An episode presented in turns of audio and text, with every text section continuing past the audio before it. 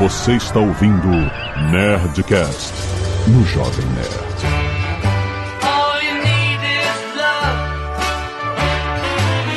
Landa, landa, landa, nerds! Aqui é Alexandre Antônio do Jovem Nerd e hoje é tudo no amor. Ah, que delícia! Olá, meu amor, tudo bem? Aqui é a Gata Tony História do Jovem Nerd e eu sou doidinha, mas tudo no amor. Ela nem se preocupou que eu roubei a, a entrada dela. Isso aqui é amor. Ai, meu Deus. Olá pessoal, aqui é o Altair de Souza. Eu vou falar de um tema que eu não tenho muita experiência, mas tenho muitas informações úteis. Vamos ver se ajuda vocês aqui, né? Eu te amo, Altair. Eu também. Ah, viu? Eu sou a Paty Mafra e sem amor eu nada seria. Ah, que amor. Aqui é o André Souza e se alguém já te chamou de uma droga alguma vez, pode ter sido uma declaração de amor. Chamou de droga? Que que é isso? Ouça o programa inteiro pra você entender. Ah, olha só. Eu, eu peguei a piada, eu peguei a piada interna. Não, não, calma, agora não, você tem que ouvir o Nerdcast.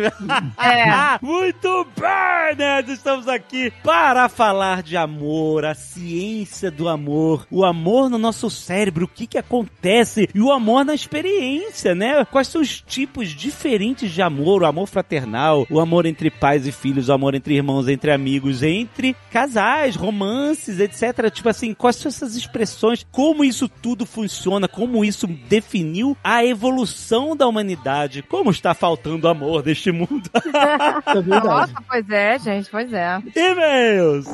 Canelada.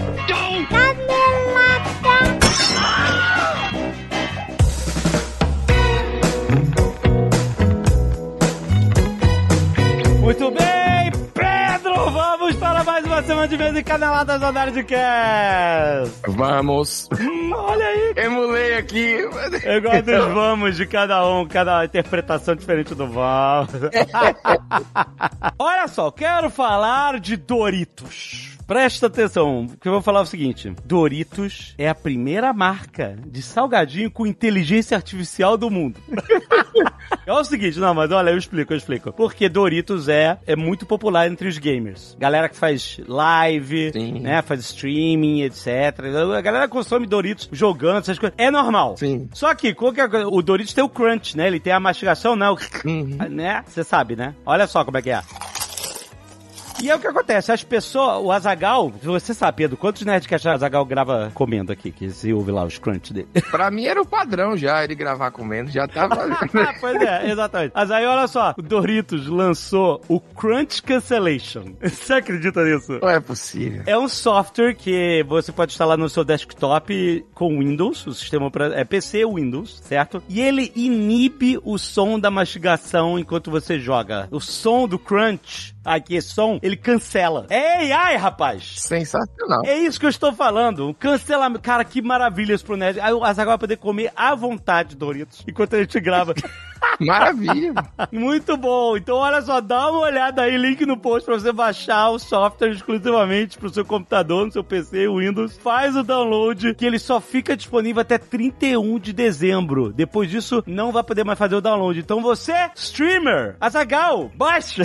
Vamos instalar isso. Pelo amor de Deus. Pelo amor de Deus. assim, O crunch é bom pra quem faz o crunch. Exatamente. Ninguém é obrigado a ouvir o teu crunch. Baixa aí, que é muito bom. E tá chegando o Natal, onde o jovem nerd não tem vida, edita sem parar.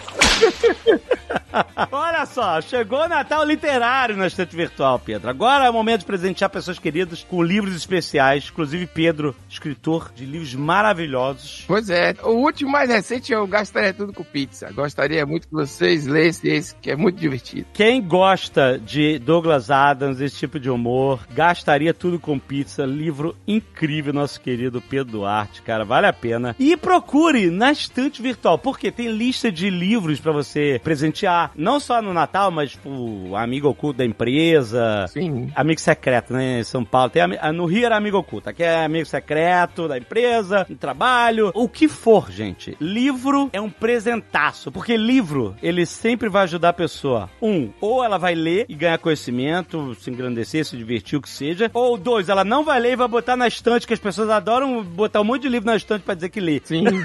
Hoje é peças de decoração. Então, de alguma forma, vai ser um bom presente pros seus amigos, ou de conhecimento, ou de decoração. Sou a favor de ter uma dedicatória, viu? Tem que escrever no livro, botar Ciara e para Alexandre, sabe? Tem que ser assim o presente. Exato, faz a dedicatória e depois de um tempo pergunta se a pessoa leu pra você testar, pra ver se ela abriu mesmo o livro. Isso. Ou- Exatamente. Excelente. Mas olha, além de você achar livros, a estante virtual, você sabe, você ajuda o pequeno livreiro, estimula o reuso, porque lá tem livros usados, novos, e é isso, é essa economia circular de livros, né? Às vezes tem livros até fora de catálogo que você acha através da estante virtual e compra baratinho. Vale a pena, tem link aí no post. Natal Literário na estante virtual.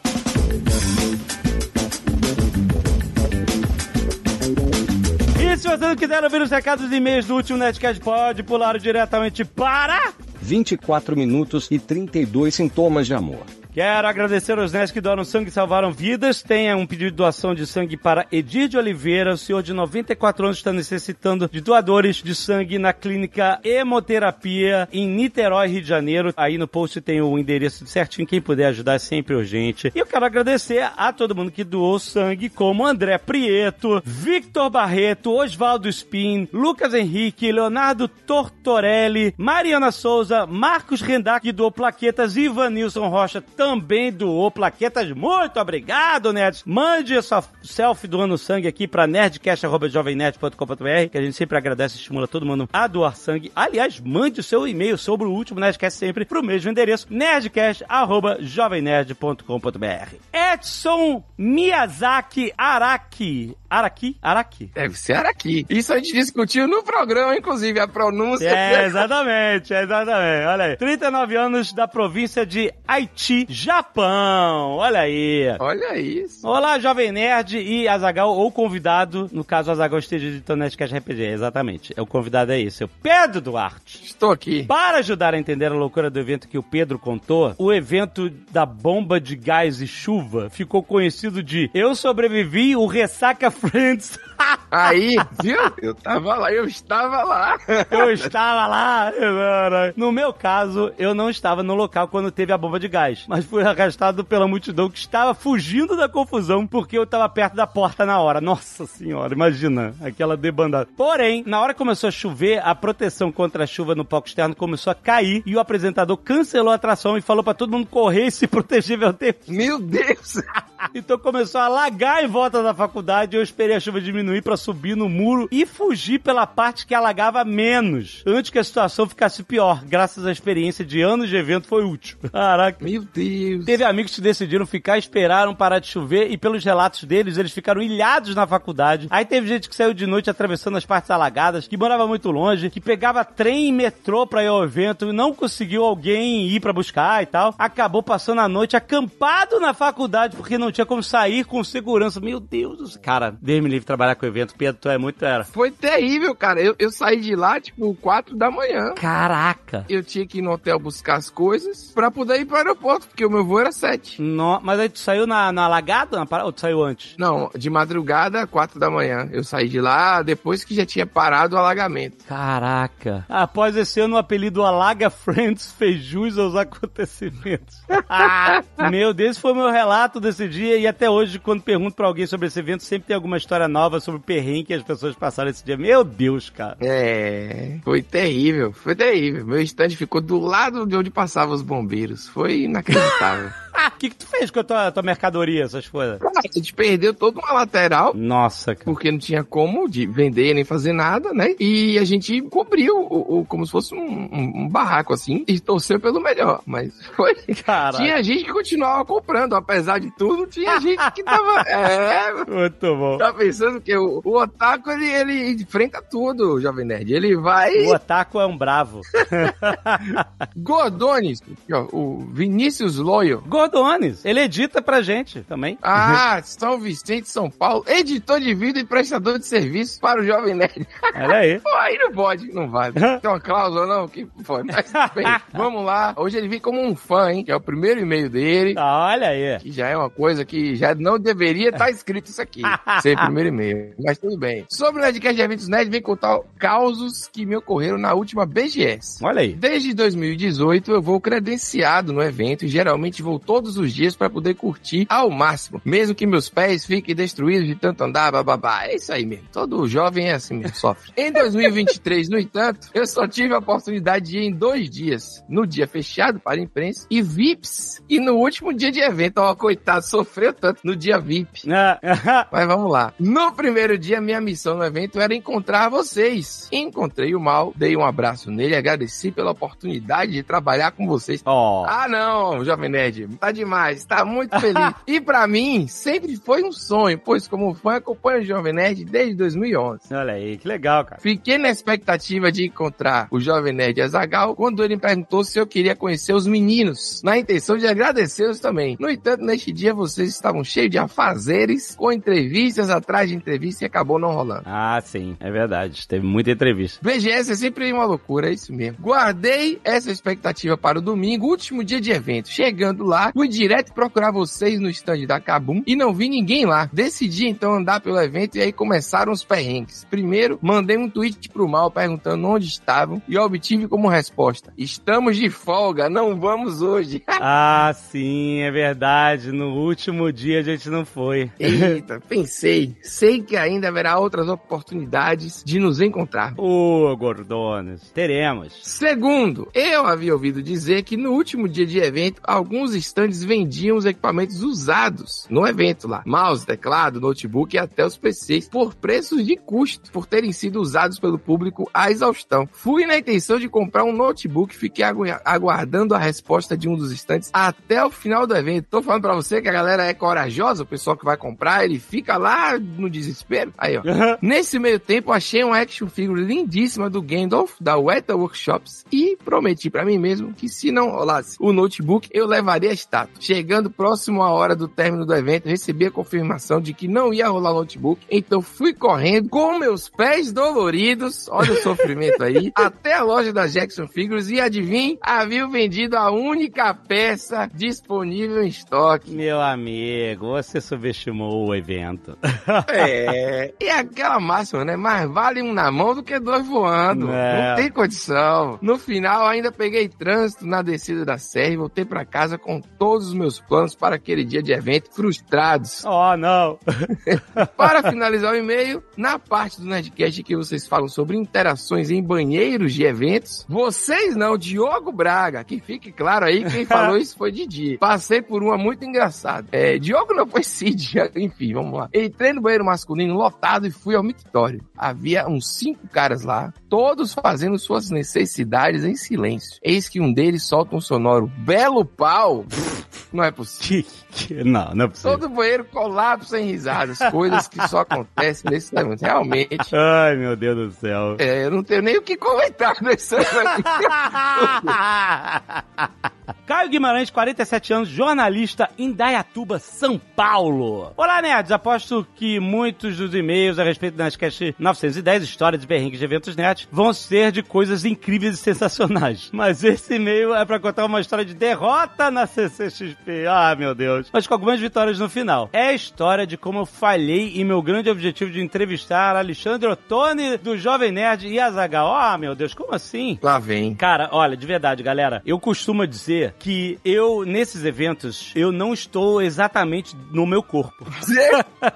É porque, cara, eu até pessoas que eu conheço vêm falar comigo e eu falo, e aí, beleza? Tipo assim, eu não, eu não reconheço as pessoas. Sim. É muito difícil entender tudo que tá acontecendo, porque quando a gente tá andando no meio da galera, que eu não tenho problema nenhum em fazer, inclusive a gente, falei, não ando com cordão de isolamento, vou andando no meio da galera, só vem falando, galera, vem comigo, a gente tira foto. E eu, de boa, com todo mundo. Só que, nessas horas que a gente tá andando, todo mundo fica num desespero. Jovem Nerd, Jovem Nerd, aqui, aqui, aqui. Tipo assim, imagina você com todo mundo querendo chamar a sua atenção 360 graus de volta de você. É meio doido pra cabeça, entendeu? Eu tento sempre ir um por um, tirar foto e tal. Às vezes, quando eu vejo que a foto não saiu, a pessoa, tá qual é? A pessoa vai tirar foto e tá nervosa, aí ou a foto sai tremida, ou sai da câmera. Eu sempre falo assim, bota na câmera aí e, e volta. Aí eu, tipo, vou tirar foto com outra pessoa, né? Aí enquanto ela vai, aí quando eu vejo que ela voltou, eu vou e viro pra ela e tiro a foto, de, sabe? Eu faço de tudo pra dar certo, entendeu? Posso contar uma curiosidade aí sobre pessoas que saem do corpo no meio do evento? O quê? Eu, quando fui entrevistar o Michael B. Jordan, Ah. do Creed e tal, ele tava na CCXP, né? Ele veio aqui pro Brasil. Ah, você entrevistou ele pelo Jovem Nerd, né? Isso, isso. Na época que ele veio, né? Ele tinha uma equipe que filmava ele Aham. pra que ele mesmo pudesse ver ele depois, entendeu? Ah, Tipo assim, ele não lembrava das coisas, era, era muito compromisso. Pra galera não sabe, é uma entrevista atrás da outra, é, é uma correria. fica zureta. É, ele andava com pessoas filmando ele mesmo pra poder ter acesso depois às próprias memórias. É. Entendeu?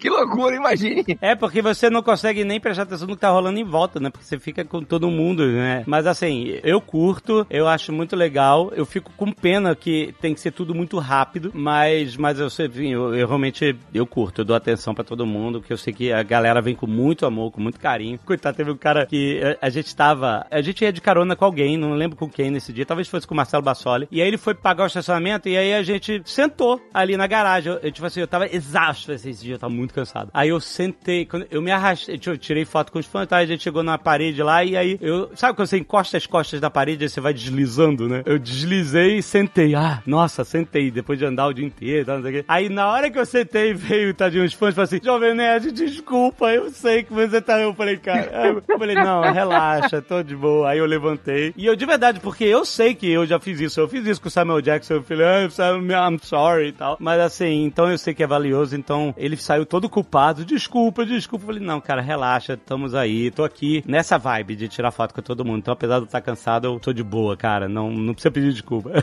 Mas aí ele vai aqui, ó. Ele continua. Quero ver qual é a história de derrota dele. Explico. Eu tenho um programa de TV sobre cinema na TV local de Indaiatuba. E durante alguns anos eu cobri a CCXP, aquela cobertura na raça. Coisa de emissora pequena, que se mete, sair do interior e falar de cinema num evento desse tamanho. né? Na edição de 2015, eu me empolguei com a possibilidade de conseguir as tão sonhadas entrevistas com os nerds que acompanho desde 2009. Nossa, que foda, cara. Isso porque, como disse o Alexandre no Nerdcast passado, 2015 era o ano que a Nerd Store teria uma loja física na CCXP. Sim, é isso aí. Foi maneiríssimo. A certa altura, o produtor do programa me fala: Olha o Azagal ali. Mal pude acreditar na minha sorte. A poucos metros de mim, o próprio rei da Oceania comprava um sorvete e um carrinho, tranquilamente, sem ninguém por perto.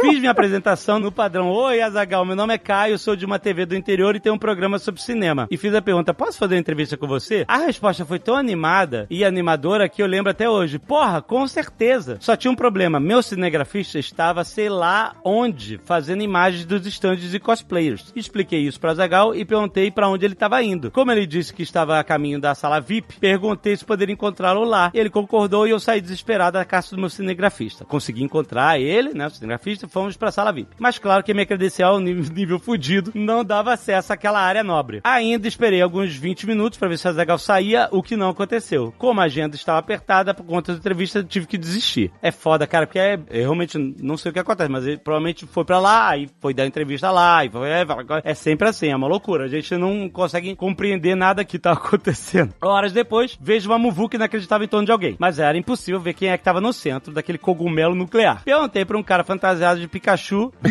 ele disse, parece que é o Jovem Nerd. Maravilhoso. Ainda traumatizado por ter perdido a entrevista com a Zagal, respirei fundo e me enfiei na multidão. À medida que me aproximava do olho do furacão, de sovacos suados, celulares erguidos, é, e aumentando os chamados é, sempre em dupla. Jovem Nerd, Jovem Nerd, Jovem Nerd. É exatamente assim.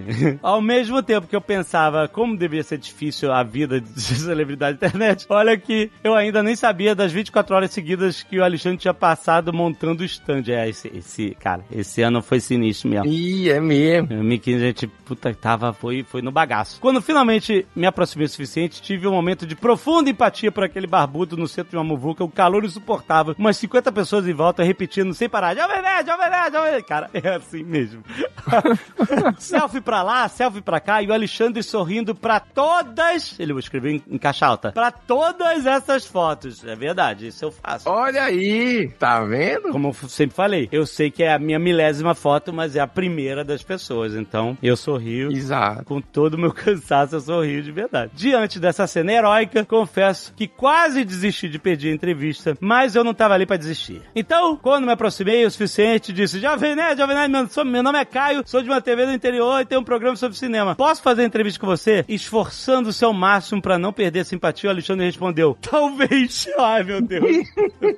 Eu imagino como é que eu tava. Certa vez eu vi que quando um diplomata diz sim, quer dizer talvez. E quando diz talvez, quer dizer não. Ah, meu querido. Eu de verdade não quis dizer não. Porque eh, quando você diz não, não é diplomata. Não é diplomata. Talvez eu tenha dito talvez simplesmente porque ou tava correndo pra algum lugar e eu não sabia por exemplo, quando ele fala quero fazer uma entrevista, eu não sei, tipo assim, normalmente a entrevista para uns cinco minutos, bota a luz, etc. É. Eu não sabia se eu ia ter esse tempo, então por- talvez por isso que eu falei talvez, né? Como a Suíça é famosa também por sua diplomacia, como o Jovenete tudo... Caraca, cara. Tô meio talvez como não. Ah, não, cara, como assim? Se a situação estivesse mais favorável, eu certamente teria insistido. Só que como era impossível argumentar naquelas condições e como era me- até mesmo difícil fazer a entrevista no meio daquela loucura, eu tive que desistir. Ah, não, cara, putz, grila. Naquele mesmo dia, ainda vi o Jovem Nerd Zagal mais uma vez, mas nem tentei uma nova aproximação. Além de eu estar correndo para outra entrevista já agendada, os dois estavam cercados de uma nova multidão e todos entoando o mantra chupa Jurandir, chupa Jurandir. Pois é, aquele dia não tava fácil pra ninguém.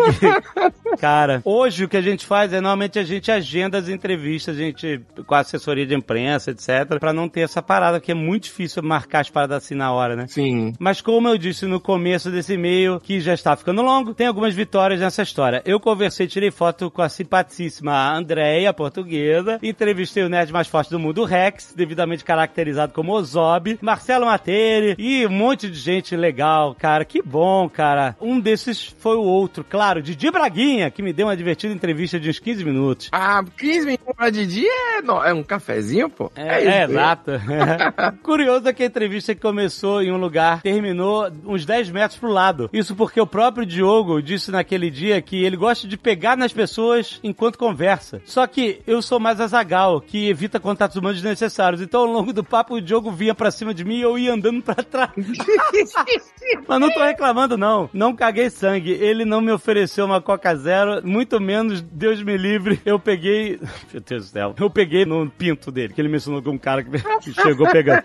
Mas foi uma conversa que eu adorei. Segue a foto em anexo pra provar. PS, Alexandre Azagal, o convite continua de pé. Meu nome é Caio, sou da TV do interior e tenho o programa de cinema. Pô, cara, vamos marcar, cara. A gente tem que fazer isso, cara. Oito anos, pô, tentando. Porra, cara, pois é. Jovem Nerd não podia esquecer que durante muitos anos aqui, muito Nerdcast sem pauta e muitas coisas, Ah. falei do tão sonhado uísque com o nosso querido Sr. K. Ah, tá. E realizei esse sonho por acaso. Encontrei ele assim, a gente não, não tinha marcado nada. Aham. Reabrimos o bar, já tinha fechado o bar. Conversei com o gerente, falei, senhor, por favor, estamos aqui, né, em estados diferentes, a gente mal se vê. Aí o cara reabriu o bar, relutante, realmente revoltado. Reabriu. Olha, sério. Fred que escolheu, não sei nem o que eu bebi, entendeu?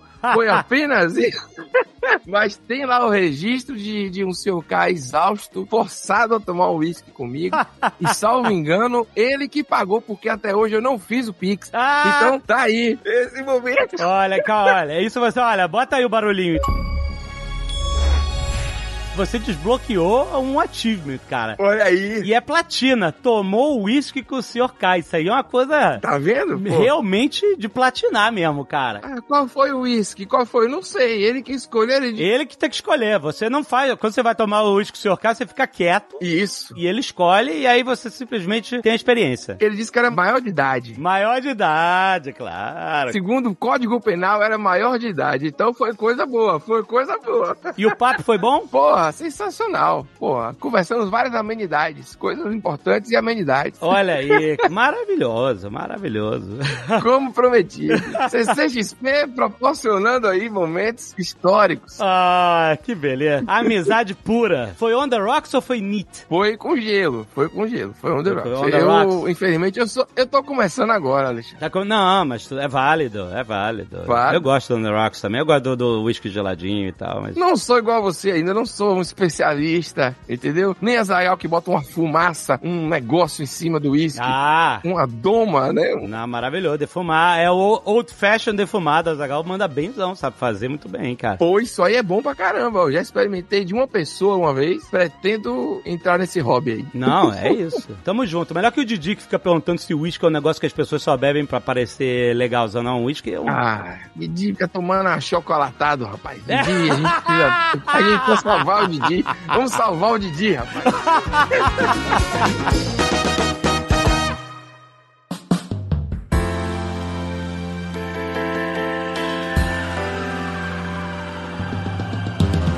Jovem Nerd, vamos começar com uma definição? Uma definição de dicionário?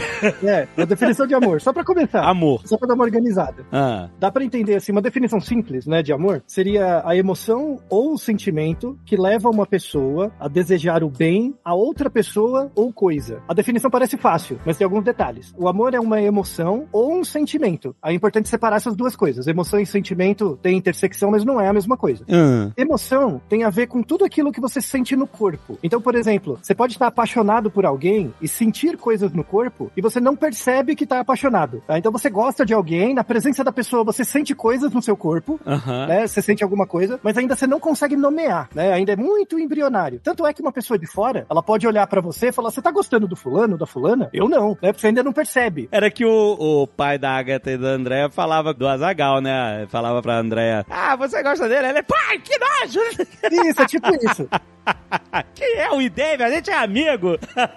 já tava. já- Mas tem também uma coisa daquela tal intensidade das emoções, não tem? Que o amor e ódio têm a mesma intensidade, então às vezes no começo você confunde. Não, então, é, pensa que você acabou de conhecer a pessoa, você achou legal, Sim. e você tá construindo isso ainda, você tá identificando. Então a, a emoção são todos os estados corporais que você tem frente a alguma coisa. Não, não é só amor, pode ser raiva, medo. Isso pode ser uma atração, né? Física, alguma coisa assim. Não é amor ainda, né? Deixa eu dar um exemplo, só para mostrar, por exemplo, isso que o Altair está falando é uma resposta muito fisiológica e que às vezes a sua consciência ainda não está interpretando essas reações fisiológicas como eu gosto daquela pessoa. Tem um experimento muito interessante que foi feito que é o seguinte: eles colocavam duas pessoas que não se conheciam numa ponte e elas pediam só para essas pessoas se cruzarem nessa ponte. Aí tinham duas condições. Uma condição, a ponte era uma ponte de concreto, então que as pessoas se cruzavam nessa ponte de concreto, e a outra era uma ponte de madeira que ficava balançando. E as pessoas se cruzavam nessa ponte balançando. Quando a ponte está balançando, a pessoa fica com um pouquinho de medo. O corpo tem certas reações. Você vai viver certas emoções no seu corpo porque você está com medo naquele momento. E as pessoas se cruzavam. Aí, depois desse experimento, eles perguntaram para quem que as pessoas sentiam atração e mostravam tanto de foto. E as pessoas tinham a probabilidade dela escolher a pessoa com que ela cruzou na ponte. Quando a ponte estava balançando, era muito maior. Mesmo ela não percebendo que ela gostava da pessoa, mas ela percebia, ela sabia que o corpo dela tinha alguma coisa que dizia que ela tinha uma atração maior por aquela pessoa. E por que que isso acontecia? Justamente porque no momento que ela estava atravessando a ponte e a ponte estava balançando, o corpo dela estava reagindo àquela emoção e associou aquela emoção de medo e de busca de segurança com aquela pessoa que ela estava cruzando. E amor, em termos emotivos, de emoção, é exatamente isso. É quando você busca uma segurança numa outra pessoa, por exemplo. É quando você se sente bem com uma outra pessoa, por exemplo. A mesma resposta que o seu corpo tem quando você está se sentindo bem com uma pessoa era essa emoção que você sentia quando você estava cruzando com uma pessoa na ponte. O seu corpo sentiu a mesma coisa. Sua cabeça ainda não sabia que você estava afim daquela pessoa. Mas a resposta do seu corpo era basicamente a mesma. Mas aí também Gente, tem aquilo, né, de se o amor é construção social. Você que deu o nome de amor pra isso que você tava sentindo lá na ponte. Não, Então, aí é importante separar a emoção do sentimento. Esses estados Aham. corporais é a emoção. Conforme você vai convivendo, vai pareando esses estados corporais com a presença ou ausência de uma pessoa, você vai criar uma explicação pra isso. Isso é o sentimento. Aí essa construção social.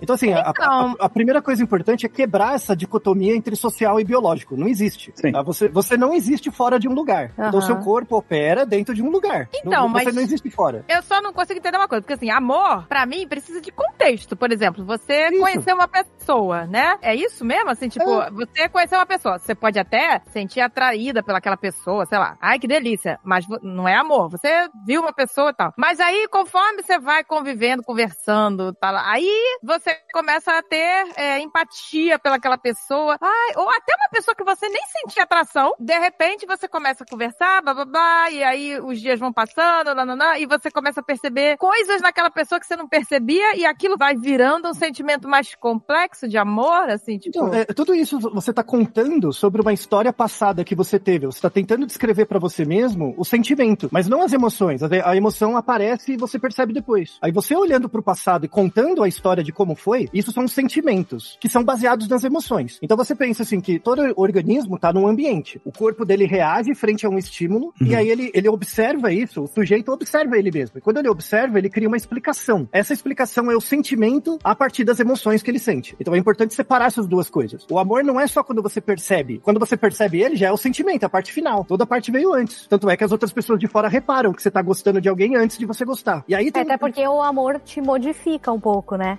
Num estágio mais- seu comportamento. No estágio posterior, sim. Os seus interesses, né? Você Isso. fica naquela. Isso é o efeito continuado do amor.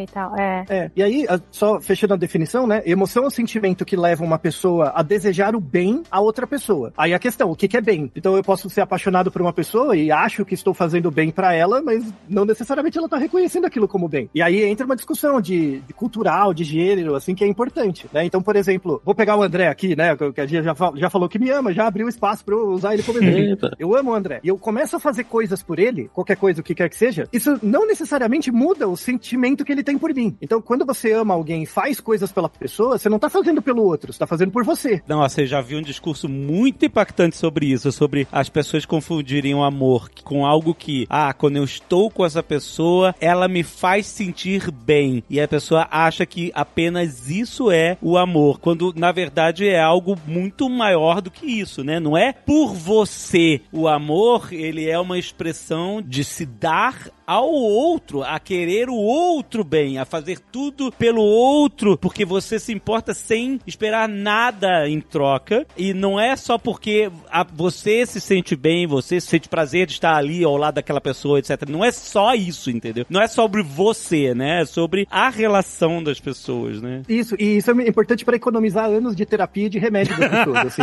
Quando eu falo pro André, ó, eu amo o André, eu começo a fazer coisas por ele, eu tenho que perceber que eu tô fazendo por mim, não por ele. Eu- eu- não necessariamente as coisas que eu faço vai fazer o André gostar mais de mim. O André me ama por causa dele. É, tem as razões dele. Então, E eu- sabe qual que é a questão que vai fazer com que isso vire terapia? É porque, fisiologicamente, quando o Altair tá fazendo coisas pelo André, porque o Altair ama o André, ele tá tendo respostas fisiológicas que tá mudando ele. Tá fazendo com que ele fique mais apegado, tá fazendo com que ele se sinta bem com aquilo que ele tá fazendo. Muitas vezes a respeito a- dele próprio, né? Tipo, se Exatamente. melhor a respeito de si próprio. Exatamente. Só que o ser humano confunde muito. Ele começa a pensar o seguinte: nossa, eu estou fazendo isso pela pessoa, eu estou me sentindo tão bem, ela deve estar se sentindo bem também. Então deixa eu continuar é. fazendo isso. E aí que entra o problema, porque não necessariamente a outra pessoa vai estar se sentindo bem. Entra essa questão filosófica que o Altair falou, que é o seguinte: o que está fazendo com que ele se sinta bem e que ele considera que é fazer o bem pela outra pode não ser. Então, por exemplo, você pode ter uma pessoa que, sei lá,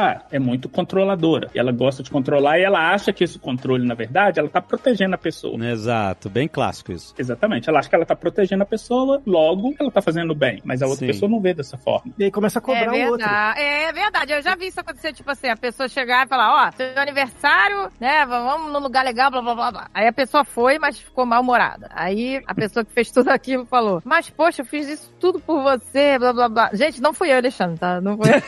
Não, eu sei, que, eu sei exatamente o que. Aí essa pessoa falou: Caraca, mas eu fiz tudo isso pra você, olha que te trouxe nesse lugar legal, não sei o quê. E a pessoa falou assim: o aniversariante falou, mas eu não pedi nada disso, sabe? Eu não pedi nada disso. Então a pessoa que fez toda a parada estava esperando uma reação, né? De Isso. que, ai, que delícia! Pô, e a outra pessoa não, eu falei, eu não queria nada disso, eu queria ficar em casa vendo o filme. Era isso que a pessoa queria.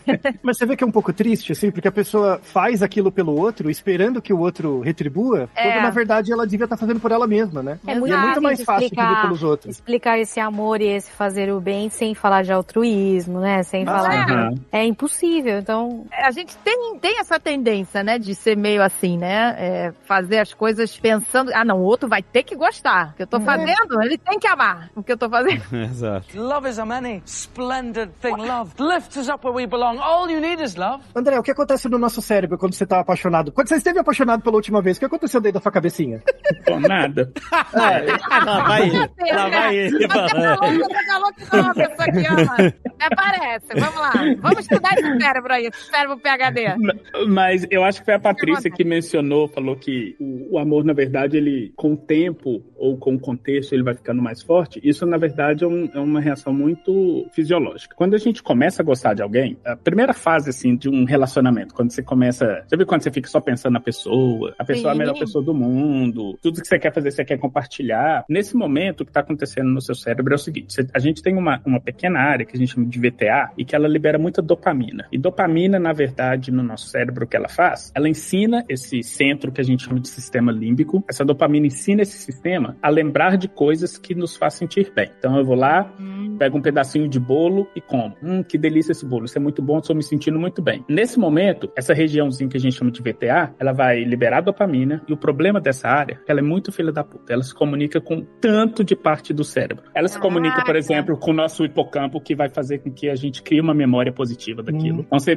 comer o bolo, aquela memória vai ficar fortíssima na sua cabeça. Toda vez que você quiser se sentir bem, acionar essa memória de comer bolo. Ela se comunica com uma área do nosso cérebro que controla as nossas funções motoras. Ou seja, ela facilita com que a gente tenha acesso a algumas coisas que a gente gosta, tipo o bolo, por exemplo. Ela se comunica com o nosso lobo frontal para ajudar a gente a focar naquilo que a gente quer naquela hora, ou que faz com que a gente se sinta bem. Sei lá, você tem alface, rúcula, pepino e o bolo. Essa região vai comunicar lá com o seu lobo frontal e vai falar assim: aqui, presta atenção no bolo, não presta atenção nessas outras coisas, não. Caraca, E- que coisa! E isso tudo combinado vai fazer com que você queira repetir isso o tempo inteiro. Então, Ai, que eu delícia! quero mais bolo, eu quero mais bolo, eu quero Você mais bolo. A Agatha tem isso. A Agatha tem exatamente isso com o bolo. Ai, Você acha- eu esse bolo.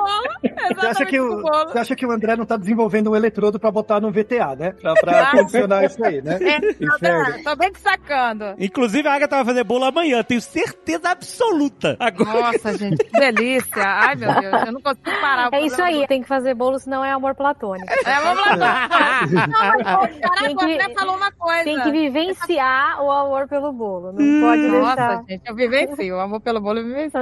Mas, André, eu, eu- posso falar uma coisa? Posso falar a minha experiência? Que você falou da dopamina? E é bem isso mesmo. Porque quando eu conheci o Alexandre, assim, primeiro eu conheci ele, aí, primeira vez que eu vi, que eu ouvi, achei ele esquisito, né? Não teve nada.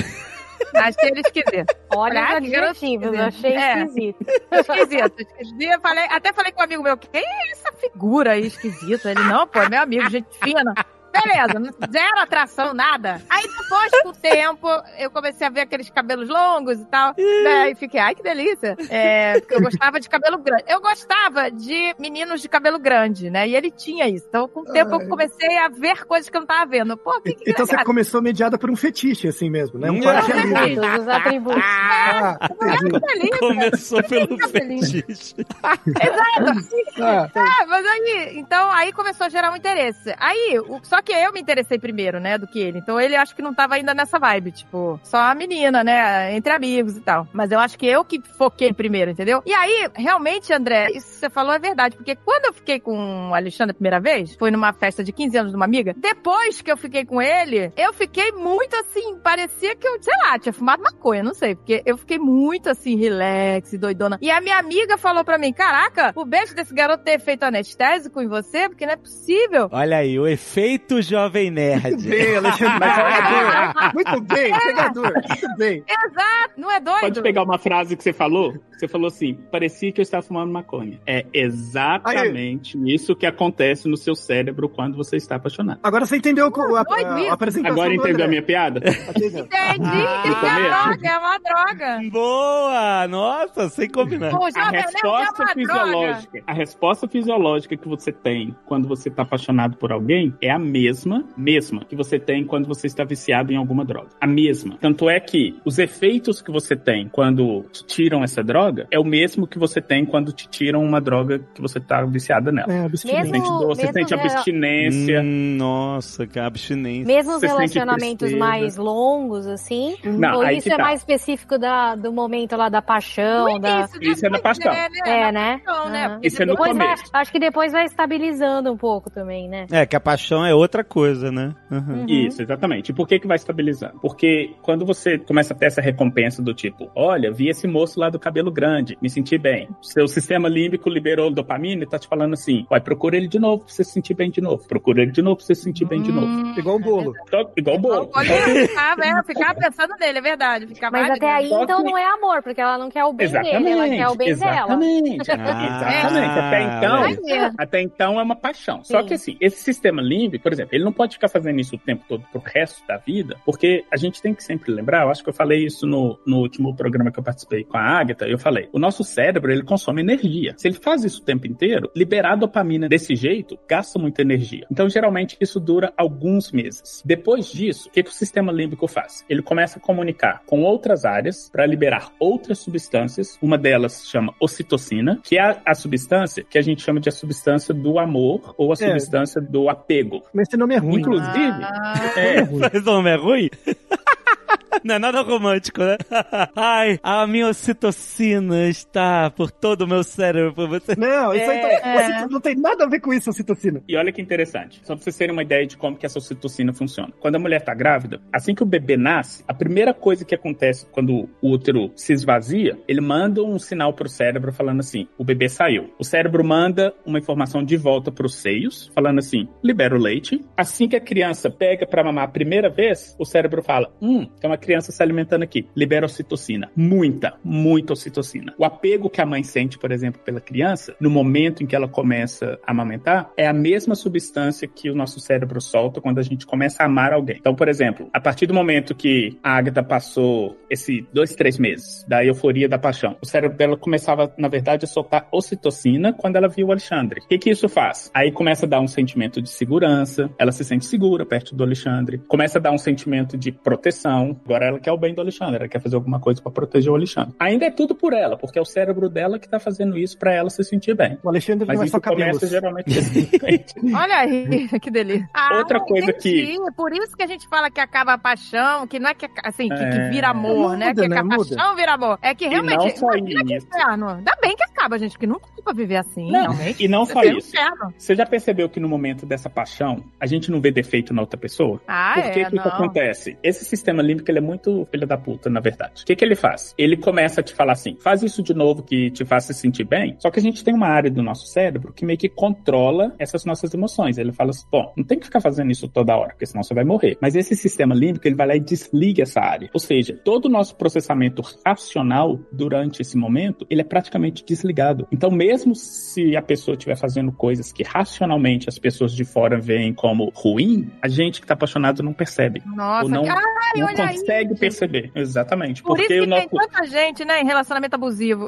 É, e principalmente no começo. No principal- começo, Você né? quer ver uma coisa? É, porque aí também mistura aquela história do, do ciúme, do controle, da necessidade do outro. Aí, aí vai ficando um pouco distorcido também. Não é? né? Que às vezes você fala pra pessoa, você não tá enxergando isso? Não é possível? Suponhamos que a Agatha tá lá super apaixonada com os cabelos longos do, do Alexandre. Aí ela vai e quer encontrar com ele de novo, fala assim, Alexandre, vamos tomar um café amanhã? Aí ele fala assim, ah, amanhã eu tô ocupado. Tá bom, então vamos na sexta-feira. Ah, não, sexta-feira eu não posso. Ah, então vamos no domingo. Ah, domingo eu não posso, sabe? Ou seja, quem tá de fora fala assim, esse cara não quer nada com você. Você É. vai falar assim, ah, ele deve ser só ocupado. Ele só deve ser ocupado. Ou seja, você não consegue pensar racionalmente nas coisas nesse Que momento. loucura, gente. Aí só tem um detalhe importante, que assim, a ocitocina, ela não é o hormônio, o neuromodulador do amor. Isso é muito importante, porque tem um monte de pseudociência, mas daquelas encardidas mesmo, sai- tem até TED dessa merda, maldito do satanás lá, que fica falando, ah, é do amor, do amor, aí ele leva ocitocina num frasquinho, fica esprayando nas pessoas. Deus, gente. Vamos todos nos amar. Misericórdia não é nada disso. E aí tem a ver com a mãe bebê, né? Com vínculo mãe bebê. A ocitocina ela tem um papel muito importante para a coalizão, para você perceber quem é do seu grupo e quem não é. Então isso é relacionado com amor. Então quando você se apaixona por alguém, além da, além de toda a questão afetiva, você coloca aquela pessoa como sendo algo, a- uma pessoa pertencente ao seu grupo. E isso é o vínculo mãe bebê. Então a, a E mãe no caso do bebê, isso é, É. primordial para que se o Isso. vínculo não existe, ele não é cuidado. E sem cuidado, ele não sobrevive, né? Meio evolutivo, talvez. É, completamente. Então não, não é amor, é coalizão. Então uma, uma mãe com um filho recém-nascido, ela deseja a morte de todo outro ser vivente. Porque ela,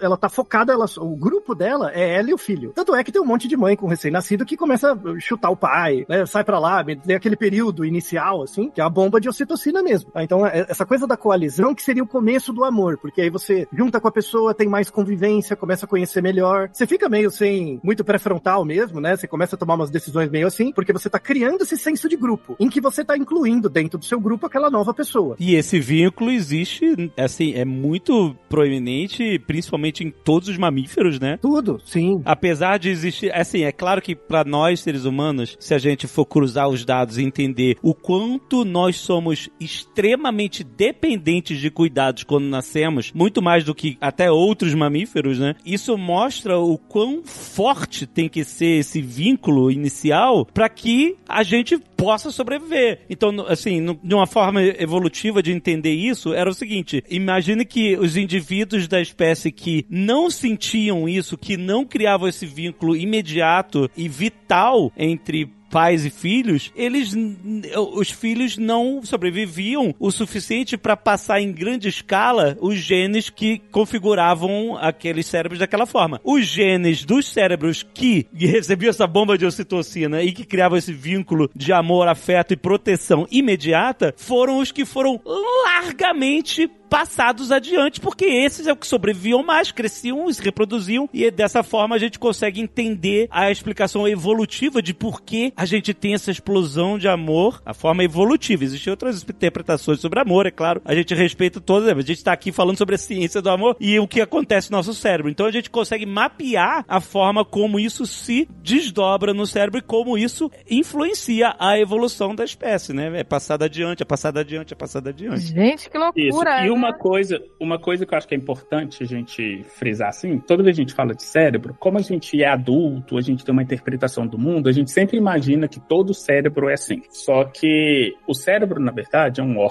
que é uma coleção de reações químicas que são disparadas em resposta a um estímulo no mundo. Uhum. A gente que interpreta esse estímulo químico de certas formas. Então, por exemplo, quando alguém fala assim, ah, a ocitocina é o hormônio do amor, isso é a interpretação que a gente está dando. O que que, na verdade, a ocitocina faz é o seguinte: ela te manda repetir, ou ela, ela faz com que seu cérebro repita padrões que façam que ele se sinta bem. Tanto é que, no começo, quando a criança, olha só que interessante, a criança, quando ela começa a sugar o seio da mãe, ela libera a ocitocina. A ocitocina, naquele momento, não dá nenhuma sensação de apego, ah, eu amo essa pessoa. Não, a ocitocina naquele momento é o seguinte: eu preciso sobreviver, e para sobreviver, eu preciso comer. Para eu conseguir comer, eu preciso de alguma coisa no meu corpo que faça que eu, eu queira voltar para esse seio para poder me alimentar. É Do isso. ponto de vista da criança, né? Do ponto de vista da criança, exatamente. Uhum. É, loucura. É porque ela É não tem isso. consciência de si mesmo, né? não tem, ela, Ela não nem sabe automático. que ela. Exatamente. Tanto é que, por exemplo, isso aí que o Altair falou de toda mãe quer matar a outra criança, por exemplo. Não necessariamente, porque a mãe pode estar querendo matar, mas a criança, na verdade, ela quer um seio para ela mamar. Então, se você pegar a mãe da criança mesmo e colocar ela no seio, a ocitocina vai falar o seguinte: mama aí pra você poder sobreviver. Se você chegar com uma outra pessoa que tem um seio e que tá liberando leite, ela vai mamar do mesmo jeito, porque para ela o corpo dela tá falando o seguinte: é isso que eu quero, que eu preciso sobreviver, eu preciso Uma reação, né? é, exatamente. É uma reação é, quase que instintiva mesmo.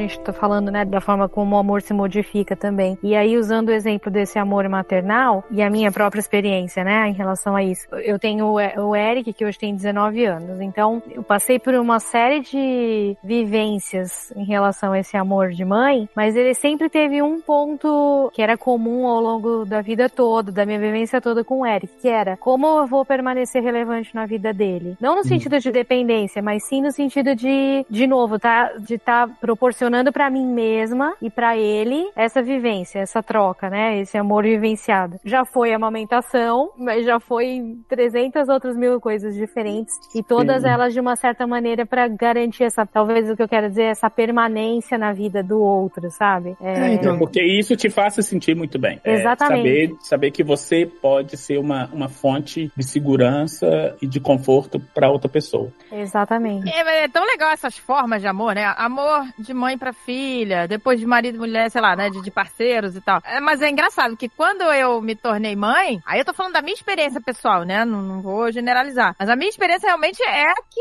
ali você conhece o, am- o maior amor do mundo, né? Cê- e aí eu não sei se é realmente é, todas essas químicas, né, que fazem isso, mas, né? Que a gente, caraca, sabe? Mas acho que é contexto também, como você falou também, né? É isso. É química, mas é contexto também. É tudo. É um processo muito complexo, né? É a mesma reação química, mas como os contextos são diferentes, a interpretação que a gente faz é diferente. Só para vocês terem uma ideia, isso que o Altair falou é verdade. Quando a mãe tá amamentando, ela solta tanta ocitocina pra criança que ela começa. É muito comum as mães terem, sei lá, elas, elas se afastam um pouco do marido, porque elas não querem mais, por exemplo, fazer muito sexo. Mas é porque fisiologicamente Sim, o corpo delas é o seguinte: olha, eu tô tomando conta dessa criança, agora não é momento de reproduzir de novo. Mas acho que é o olha que você falou, de mobilizar energias também, né? Isso, É o foco, exatamente. É porque ninguém tá dormindo, né? Exatamente.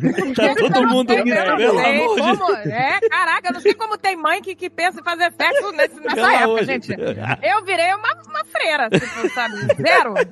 Zero. Mas zero. olha, mas olha que interessante. Quando você não tá nessa fase e você tem uma relação sexual e você tem o orgasmo, qual que é a primeira reação fisiológica depois do orgasmo? Liberar a ocitocina. Só que o seu corpo interpreta isso num contexto muito diferente e te faz se apegar ao parceiro com quem você tá mantendo a relação ali na hora. Ou seja, não é que a ocitocina vai fazer você amar quem tá à sua volta. É muito do contexto. Não existe a poção do amor, né? Aquele negócio do cara espreando ocitocina, ai, a poção do Ah, amor. sim. Exato, Pois é. né? Não é assim, né? Não existe. Love is a many splendid thing. Love lifts us up where we belong. All you need is love. Tipo assim, não quer dizer que eu amo menos o Alexandre ou eu amo menos a minha mãe, mas é que é um amor diferente, assim. O Alexandre também é a mesma coisa, né? Ele, ele sente a mesma coisa. Tipo, numa situação de perigo, por exemplo. O instinto dos dois seria, me esquece, salva ela, sabe? E ele faria a mesma coisa, me esquece, salva Sabe? Tipo, tudo passa a ser irrelevante. Tá falando da nossa filha, é isso? Numa situação de perigo, por exemplo, qual seria o instinto, né? Ela virou prioridade. né? Salva ela, preserva ela. Me, Mas- me esquece, vai. Mas né? você percebe, você percebe que a recíproca não é verdadeira? Não é verdadeira. Não Isso. é. Então, Com é- é- certeza. então ela só vai entender isso quando ela tiver um filho. Isso, exatamente. Né? Isso é interessante. Exatamente. É interessante, porque. exa- Mas é aí que eu. Sabe o que eu acho mais interessante? Que a gente se torna mais altruísta mesmo. Quando a gente. No meu caso, né? Na minha experiência pessoal, eu me tornei mais altruísta porque eu faço as coisas por ela, mas não tem aquela coisa de, né? Ah, ela vai Querer alguma coisa em troca, né?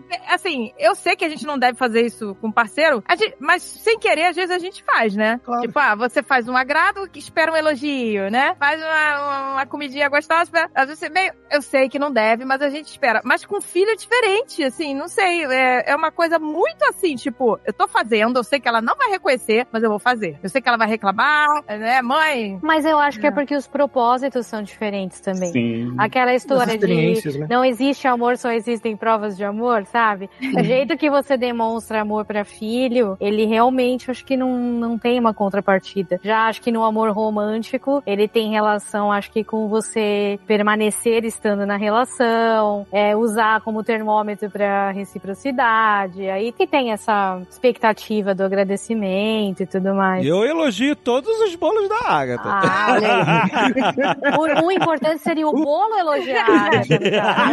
Elogiar o bolo. Exatamente, o bolo pelo Que delícia, olha aqui o que você fez. O objeto romântico da Agatha é o bolo. É um bolo. É total. Assim, é claro que a gente até gravou uma vez com uma amiga, porque ela falou, né, do amor flecha e o amor bumerangue. O amor bumerangue é aquele que você joga e quer de volta, né, alguma coisa. E foi um bom exercício, porque a gente começa a exercitar isso, né? Para com esse negócio de amor bumerangue. Faça uma coisa porque você quer. Não fica esperando, né, que o outro tem que... Mas a gente, é sem querer, faz, né, às vezes. Mas não né? é que é sem querer. Sabe por que, que a gente faz isso? Porque, de novo, o nosso cérebro está acostumado com isso. E isso é bom para viver em sociedade. Sabe isso que o Altair falou de que a ocitocina, na verdade, ela faz com que você perceba quem é do seu grupo? Você só tem um sinal de que você pertence àquele grupo quando você recebe alguma coisa de volta daquele grupo. Então, por exemplo, se você faz alguma coisa pelo Alexandre e você não recebe nada em troca para você perceber que você também faz parte do grupo dele, aquilo te afeta socialmente. Então, não é que a gente faz isso porque a gente é ruim, a gente faz isso porque evolutivamente a gente. Porque é necessário, né? A gente nasceu, é necessário, a gente faz isso, é, é necessário. É. Sabe essa coisa de, por exemplo, ah, não fique se comparando às outras pessoas. É legal a gente falar isso, porque, né, faz com que a gente foque mais na gente, mas evolutivamente falando, o ser humano é comparativo. Ele vai se comparar aos- às outras Sempre, pessoas sempre. porque sempre, por questões de sobrevivência. Exato, é. Não, eu lembrei É. de um, um psicólogo do século XIX, o Eric Fromm. Ele fala um negócio assim que o, o sentimento de amor, ele, ele é uma coisa que tem que ser aprendida. Apesar de você sentir, você tem que aprender com ele. É uma faculdade que você tem que estudar para você desenvolver. Então, assim, existem múltiplas formas de amar, né? O interessante é você entender e estudar as definições. Quanto mais definições diferentes de uma coisa você tem, mais próximo de como essa coisa de verdade é. E mais explicações você tem, né? E daí entra a- as questões culturais. Por exemplo, eu vou falar de um tipo de amor que não existe no Brasil. Não existe. A gente não tem cultura, a nossa cultura não abarca esse tipo de amor, que é um- uma expressão. A tradução nem seria amor, mas é uma, é uma expressão em coreano que chama John. J-E-O-N-G. John. O John ele é uma palavra que, assim, a, a- tradução direta seria vínculo ou atração. Mas não é bem isso. O John é uma palavra, é a palavra que eu mais gosto em coreano, assim, é- ela é bem importante, assim. Eu eu aprendi a sentir John, por exemplo, que é o seguinte, surgiu isso na Guerra da Coreia, a guerra do país, o país dividido e tal, então eles, eles selecionavam soldados e faziam um sorteio, aí pegava lá 10 caras, colocava cada um de um lugar do país, colocava numa tropa e vai pra guerra. Então você começava a conviver com uma pessoa que você não conhece, debaixo de bala, e, e um cobre o outro, e salva, e bomba, e toda aquela coisa, e aí você passa durante a guerra por situações terríveis com aquela pessoa. Quando acaba a guerra, você volta pra da onde você veio, e muitas vezes você nunca mais vê a pessoa, mas você sabe que durante um período da sua vida, você passou uma, uma situação crítica com aquela pessoa, aí você desenvolve o John. Sempre que você encontrar essa pessoa, vai ter isso. Tem esse vínculo, sabe? Tem esse, essa Hum, coisa Entendi. É, essa coisa importante, assim, que é desenvolvida em momentos muito próprios, assim. E aí, eu, eu, é, é, eu- eu tive uma amiga, né, coreana, que eu entendi isso, o que, que era o John, assim, nesse momento. E aí, eu, eu fiquei tentando procurar em português o que, que daria pra... Eu não achei uma palavra, mas eu achei uma expressão, uma É João. frase. É, Então, é João, João. em português. é isso, João. João? Né? É, é, Mas tem que procurar um João, gente. Vamos todo mundo atrás do João. Eu É. Tem a ver com até com o exemplo que o André tinha dado sobre uma vivência traumática que aproxima, a história da ponte e tal, ou não? Não, É, é mais, é assim, é uma coisa muito pontual em que você passa com a pessoa e cria um sentido. E aquele sentido fica naquele momento e estabelece um vínculo. Aí eu fiquei tentando procurar em português, eu achei uma frase do Vinícius de Moraes, que eu acho que é uma boa tradução para quem não conhece a palavra John. Que é assim, a definição de eterno. Eterno é uma coisa que dura uma fração de segundo, mas com tamanha intensidade que se petrifica e nenhuma força jamais resgata. Isso é o John. Olha aí. Nossa. Agora, você falou uma coisa interessante. Você tava falando de vínculo. Aí isso me, me lembrou de uma coisa. Por, por exemplo, tá? Vamos supor que você mora todo mundo no mesmo lugar, sei lá, pai, mãe, neto, avô e tal. De repente, o avô se muda pra outro lugar. Ou os avós se mudam pra outro lugar. E aí, aquela criança, vamos supor, né? Uma criança que convivia com os avós todo dia passa a não conviver mais. E aí, o vínculo, que eu acho que é muito assim, né? Amor também é, é muito essa convivência, né? De criar vínculos. Quando você para de conviver com aquela pessoa, os vínculos vão se desfazendo, diluindo. Então, aquele amor que sentia, você cresce e passa a perder vínculo. Por isso que é tão importante manter Você contato, lembra- né? Quando imagina um- uma distância entre o ponto A e B e com tanto de grama no meio. Se você passa do ponto A para B várias vezes, você vai gastar aquele gramadinho ali e vai se formar um caminho que vai ficar mais fácil de ser percorrido. Então, quanto mais você vai do A para B, mais aquele caminho fica marcado. Quando você convive muito com alguém, é isso. Você está convivendo com alguém, você está fazendo marcações no seu cérebro e quanto mais você convive, mais forte fica essa marcação. Tem Quando mais você para de amostra, fazer né? aquilo, Exatamente. Quanto mais você para de fazer esse caminho, o que que acontece? A grama volta a crescer e o caminho que antes era aparente entre A e B, ele some, ele não existe mais. Então, Isso, quando você para de conviver e você para de criar certos caminhos no seu cérebro, de novo, naquela questão da economia de energia, o seu cérebro vai falar o seguinte: bom, eu ligava esses neurônios aqui sempre que eu estava lá fazendo alguma coisa legal com meu avô. Meu avô foi embora, eu não faço mais essas coisas legais com ele. Para que que eu vou ficar refazendo esse caminho? Se bem que quando a gente lembra de alguma coisa, a gente sempre refaz o caminho, mas é com uma intensidade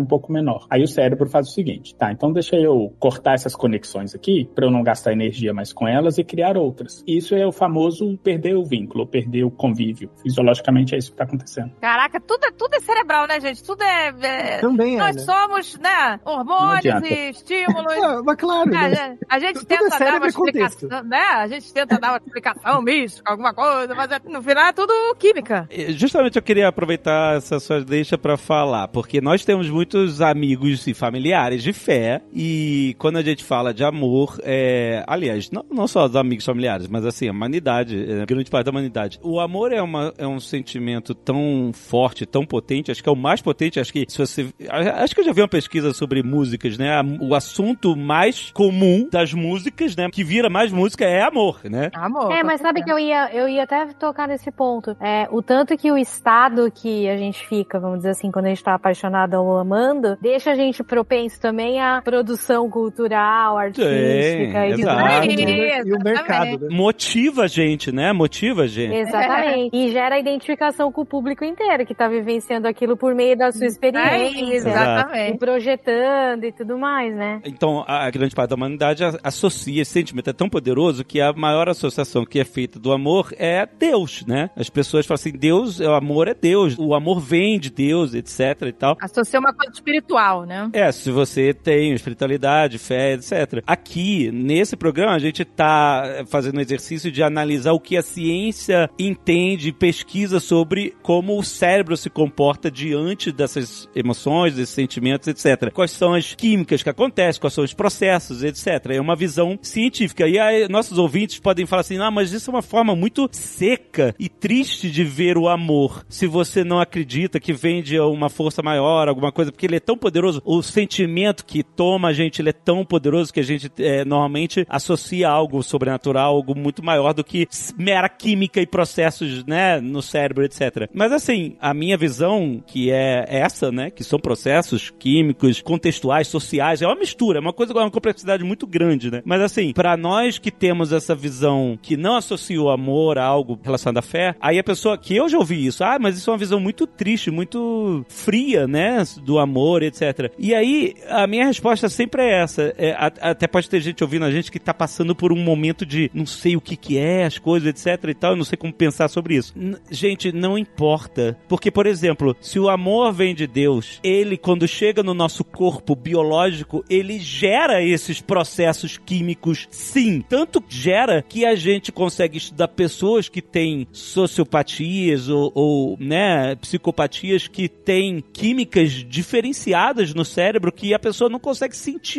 a empatia, o amor que a gente sente por outras pessoas. Também são processos químicos que acontecem no cérebro dessas pessoas, entendeu? Então, o que eu quero dizer é o seguinte: no final, não importa se o amor é de Deus ou se o amor é um apanhado de processos químicos no nosso cérebro evolutivos, etc. Porque a nossa experiência é a mesma, tendo fé ou não. Com certeza, com certeza, pois é. As pessoas sem fé também sentem o mesmo amor, as mesmas paixões, os mesmos processos fisiológicos que todas as pessoas com fé sentem. Todos nós temos em comum a experiência do amor. Então, é por isso que eu acho bonito ambas as explicações, tanto a mera científica e química quanto a explicação divina. Então. Claro, é fascinante, gente. É muito fascinante. Não, mas, mas, é, é, você pensa, porque assim, no fundo, o amor é sempre autorreferente. Você tá sempre falando de você, não do outro. E não importa se esse outro é uma pessoa, uma entidade, um totem, o seu cachorro. Não importa muito. Eu lembro muito, você tava falando disso,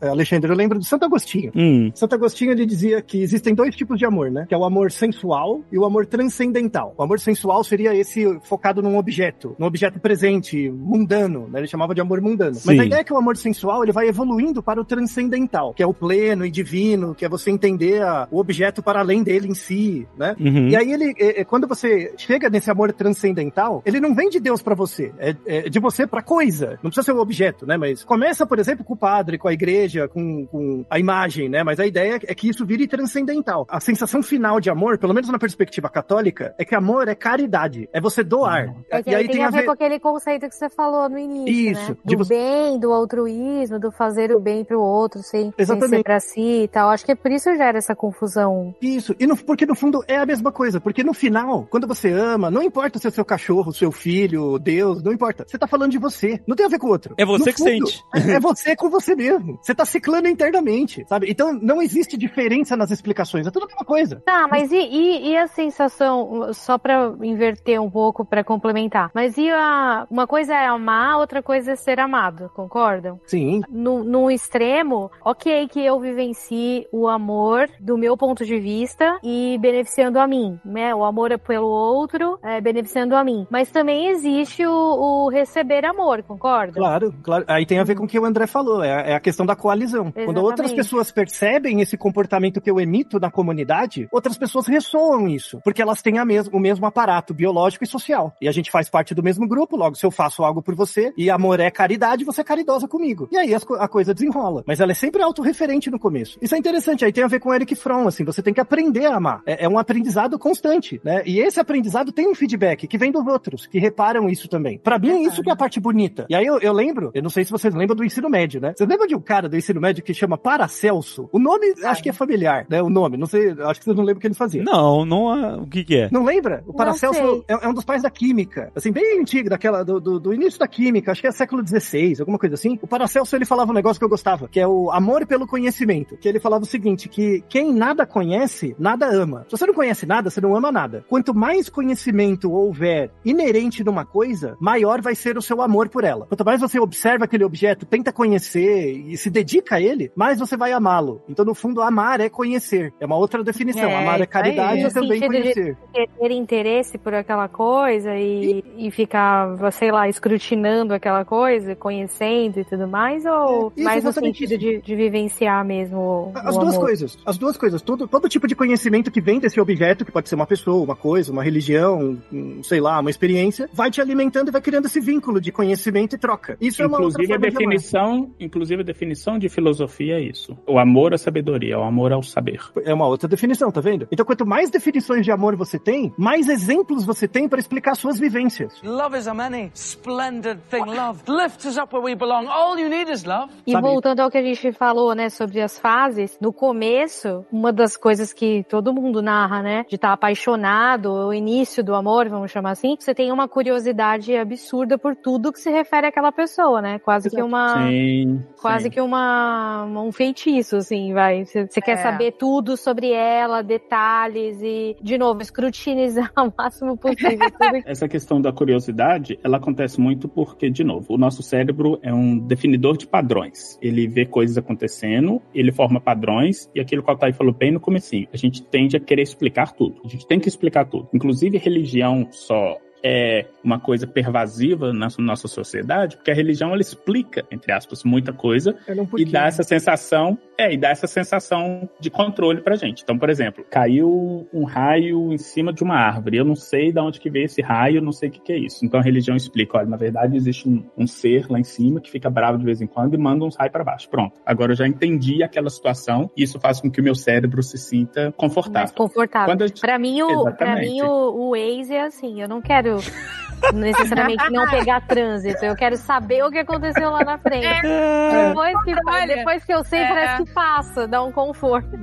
Inclusive, tem um experimento muito legal que mostra essa questão do controle e que a gente faz isso automaticamente. O, o experimento é o seguinte: é, eles pegaram tanto de, de bolinhas pretinhas e colocaram numa tela assim na frente da pessoa sem formato nenhum, só aleatório, tanto de bolinha pretinha aleatória. E os pesquisadores perguntavam para as pessoas, pediam para as pessoas para dizer o que, que elas estavam vendo. A grande maioria das pessoas começava a ver padrões nessas bolinhas. E elas começavam a ver padrão porque o nosso cérebro ele é isso, ele não consegue simplesmente olhar para alguma coisa e falar assim, é nada, não sei o que, que é e segue a vida. Tanto que o Atila, lembra que o Atila, anos atrás, ele, ele mostrou pra gente no Nerdcast umas imagens geradas por computador que elas têm forma, era uma imagem caótica que tem formas que parecem objetos ou figuras ou animais é, que a gente reconhece, mas elas, as coisas são tão misturadas que parece, mas não parece, e a gente não consegue pa- fazer padrão de nada. Nossa, eu odiei essa imagem. Você lembra? Dá uma agonia do cacete. Odiei. Você não consegue olhar. Você isso- não exatamente. consegue. Isso aí É. que você acabou de falar dá uma agonia. Essa agonia é exatamente o seu cérebro falando o seguinte: bom, eu estou no mundo para ver padrões. Não consigo ver um padrão aqui. Fudeu. Alguma Fudeu. coisa tá errada. Exato, é isso, Essa vou morrer. imagem, pois é, você não consegue olhar muito tempo, porque ela dá agonia mesmo. É, é muito sinistro. Quem tem o aplicativo do Jovem Nerd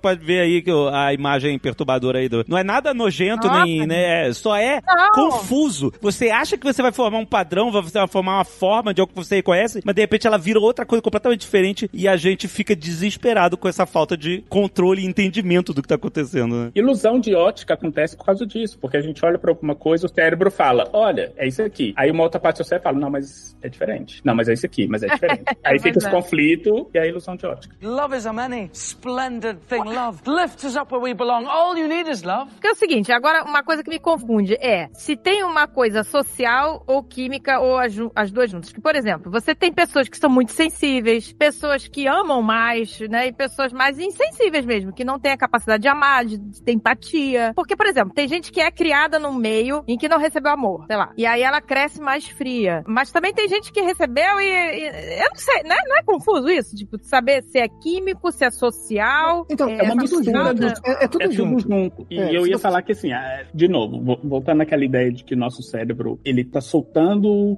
reações químicas a depender do estímulo do ambiente, é isso. Então, uma criança que cresce num ambiente onde ela não recebe, tô colocando aqui entre aspas, recebe muito amor, a forma como o cérebro dela vai reagir com aquele ambiente vai montar na cabeça dela certos padrões de que aquilo é carinho. Então, por exemplo, pais que são mais insensíveis e não são muito carinhosos, não falam eu te amo, a criança cria aquele padrão na cabeça dela de que aquilo é carinho. Então, ela não só espera aquilo de outras pessoas, como na cabeça dela, para ela demonstrar carinho por alguém, vai ser daquele jeito. Outras crianças, já como elas já convivem com pais que têm certos padrões de carinho, por exemplo, abraça todo dia e dá beijo e fala que ama, ela vai criar aquele padrão de que que é carinho, do que que é amor, de novo, por causa de reações químicas. E de novo, é aquilo que eu falei do caminhozinho. São padrões entre ativação de neurônios e esses padrões eles vão se ativando tanto que eles ficam o que a gente chama de entrincheirados. Eles vão ficar marcados. Se ele não se marca, aquilo passa a não ser uma expectativa que a criança tem com relação às outras pessoas. Então é muito contextual, é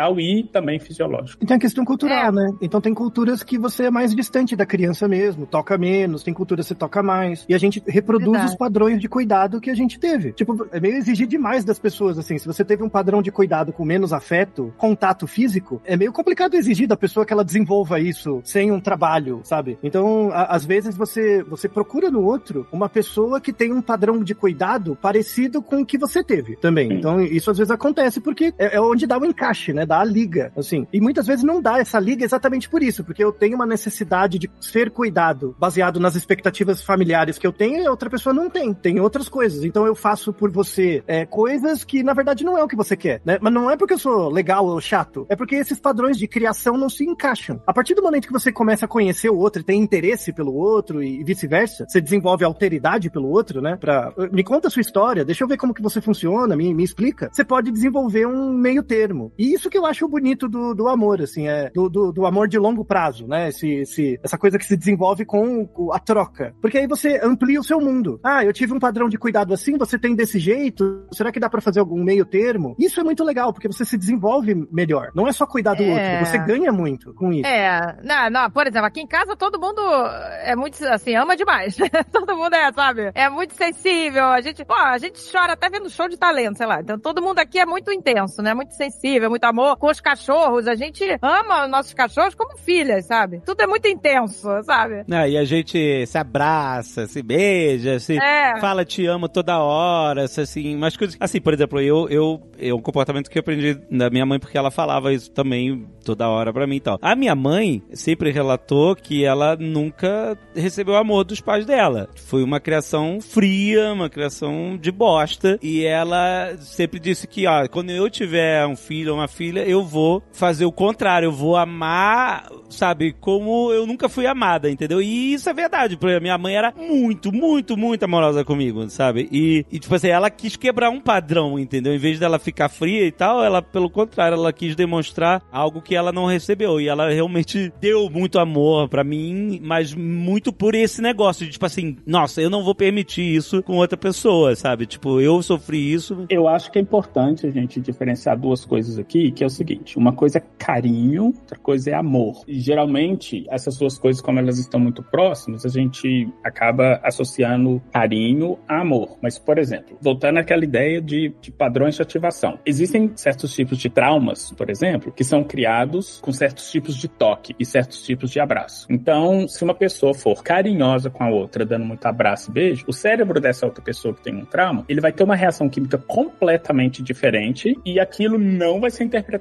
como amor de forma alguma. Hum, De é. forma alguma. Então, assim, aí mesmo a pessoa que tá abraçando vai falar assim: Nossa, eu sou. Eu, eu te amo, olha, eu tô demonstrando amor. Na verdade, o cérebro da outra pessoa vai estar interpretando aquilo como isso é uma ameaça, o meu cérebro tá entrando no modo de luta ou fuga, e isso cria um, um certo tipo de estresse. Então, por isso que a gente tem que voltar naquela definição inicial que o Altair falou, que é o seguinte: é o querer bem a pessoa. E esse querer bem pode ser abraçando. Então, por exemplo, seu, sua filha caiu, qual é a sua forma de demonstrar o cuidado ali? Você vai pegar ela no colo, vai abraçar, vai dar beijo, falar, ah, sarou, não sei o quê. A outra pode ser o seguinte: ah, não, peraí, deixa eu pegar um remédio para poder tratar do machucado que aconteceu. Essa é uma forma de cuidar, não, não envolve necessariamente abraço, não envolve dar beijinho, mas é uma forma que seu cérebro vai receber as reações químicas do tipo, olha, eu quero cuidar daquela pessoa. É, e culturalmente pode fazer muito sentido também. Então tem culturas que você não pega a criança quando ela cai, você só dá um apoio, alguma coisa assim. Então varia muito, de volta de novo na questão do contexto, né? E, e isso que é interessante, você quanto mais você se abrir para essas diferentes formas de amar e de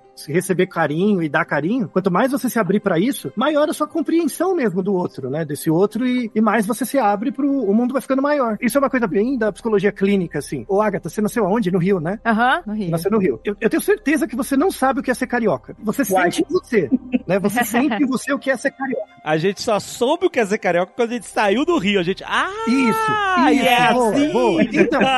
quando a gente viu de longe, a gente. Nossa, isso quer ser carioca! Exato. Então, é Esse que é o ponto, assim, você é carioca. Não é que você sabe o que é, você é. Isso faz parte de você. Então, por exemplo, Agatha, você é, você é paranaense? É, não, Não, né? Carioca. Você, é baiana? É, pois é, não. Então, como que você se define como, como carioca? Pela negação. Então, você sabe que você não é as outras coisas. Você não é, É? baiana, É. você não é paulista, você não é paranaense. E isso vai te aproximar do que você verdadeiramente é, que é carioca. Que você não sabe definir, mas você sente. Isso é o amor. É. O amor é isso. Você descobre o amor pela negação. Então, quais são os jeitos que eu não sei amar? Aí você vai descobrindo, vai vendo, vendo, ah, essa pessoa gosta assim, mas eu não sou assim. E aí você vai aproximando da sua essência, né? Que é uma coisa que você não define, mas você tenta aproximar através da negação. Isso é muito Que bonito. louco, olha Não é- aí.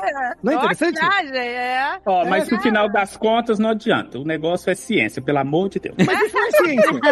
Isso é ciência. E, e, na verdade, isso aqui é uma definição matemática. Tá? Isso aqui é uma definição da matemática. Você define pela negação das coisas e chega no próximo. Por exemplo, a, a definição de infinito é isso. Infinito a gente não consegue definir. A gente pega diferentes definições para aproximar do que seria essa ideia de infinito. Tá? O amor é a mesma coisa. Por isso que o amor é infinito nesse sentido, porque você sente, mas não consegue nomear apropriadamente. Você só sabe o que ele não é. E quanto mais não amor você descobre e descreve, mais próximo do amor que você sente você chega. Olha Parece aí, poético, mas, filosofia, mas na verdade é lógico. Mas é poético. É. Gostei, E- e lógico.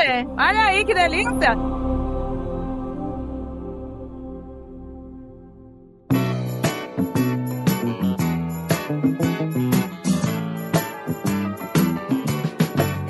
Você falou de uma parada social, né, de, de- de culturas, e, e agora eu lembrei de uma coisa, que a gente tem um casal de amigo russo, eles moraram a vida inteira na Rússia, e agora moram aqui, há cinco anos. E eles falaram que quando eles chegaram aqui, eles acharam muito engraçado que as pessoas sorriam, tipo assim, sorriam, andavam sorrindo. Falou, "Não, a gente sorri, assim, se você ficar sorrindo, assim, na Rússia pras pessoas, elas vão achar que você é bobalhado, sabe?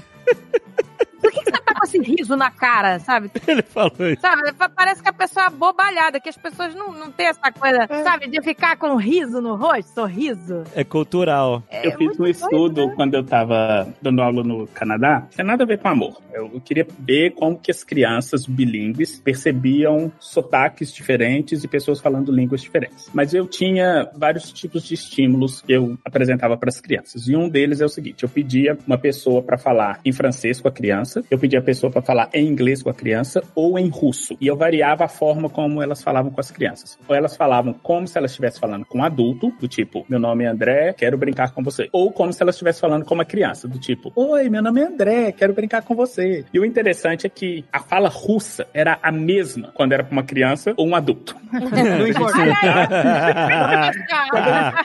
Eu tá virava pra pessoa e falar assim, conversa, fala como se você estivesse falando pra criança. Não Aí existe falava, talk existe- russo. não existe então. Não, eu falava, Porra!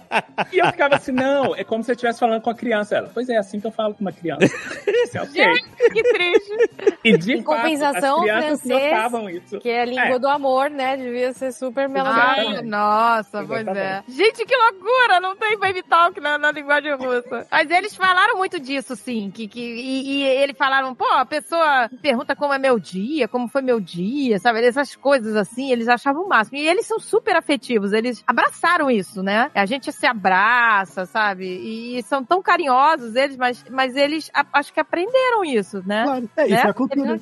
Né? É, a gente Legal. aprende mesmo. E, e ainda mais uma fase crítica do desenvolvimento quando a gente é criança, a gente demora muito pra mudar. O, o problema é a gente resistir. Então, quando você vai pra um outro lugar, um outro país, o- a ideia é se abrir pro diferente. Quando você vai pra um outro país, você passa muita vergonha no começo, quando você não entende as regras sociais e tal. Você É. passa muita vergonha. Então, a ideia é, tipo, aprender a pedir desculpa e perguntar pro outro, como que é? Tudo bem, eu fiz errado, mas como que é? E aí, quanto mais você se abre pra isso, pro não saber, né, pra negação das coisas, mais você se entende também. O André que fez muita pesquisa pelo mundo, e principalmente de linguagem, né? Eu acho que queria até perguntar a você, tipo, a minha impressão é que, assim, todos somos seres humanos, todos temos as mesmas arquiteturas biológicas, cerebrais, etc. Claro que existem as variações e tal, mas tem uma média, então todo mundo é ser humano. Só que as culturas fazem com que a gente expresse essa complexidade cerebral de formas diferentes. E aí, às vezes, para uma cultura parece que não existe uma expressão, ou que não existe aquele tipo de sentimento igual naquelas pessoas, mas existe, só que ela expressa e, e, e ela vem ao mundo materializada de formas diferentes, né, por causa da cultura. E às vezes ela até fisiologicamente é igual, porque existem vários estudos mostrando, por exemplo, quando você perde alguém que você ama, a reação fisiológica que você tem é a mesma em diferentes culturas. Certo. Inclusive, a gente tem uma área no cérebro que a gente chama de córtex insular, que ela é responsável por processar dor física. Essa área é muito ativada quando a gente perde alguém que a gente ama. Muito, É, a gente né? sente dor. Quando as pessoas falam que sente dor física quando ela perde alguém, isso é muito verdade. E isso é verdade em toda e qualquer cultura. Só que algumas culturas têm um- uma referência linguística para esse sentimento, outras não. Então a gente tende a achar que a gente não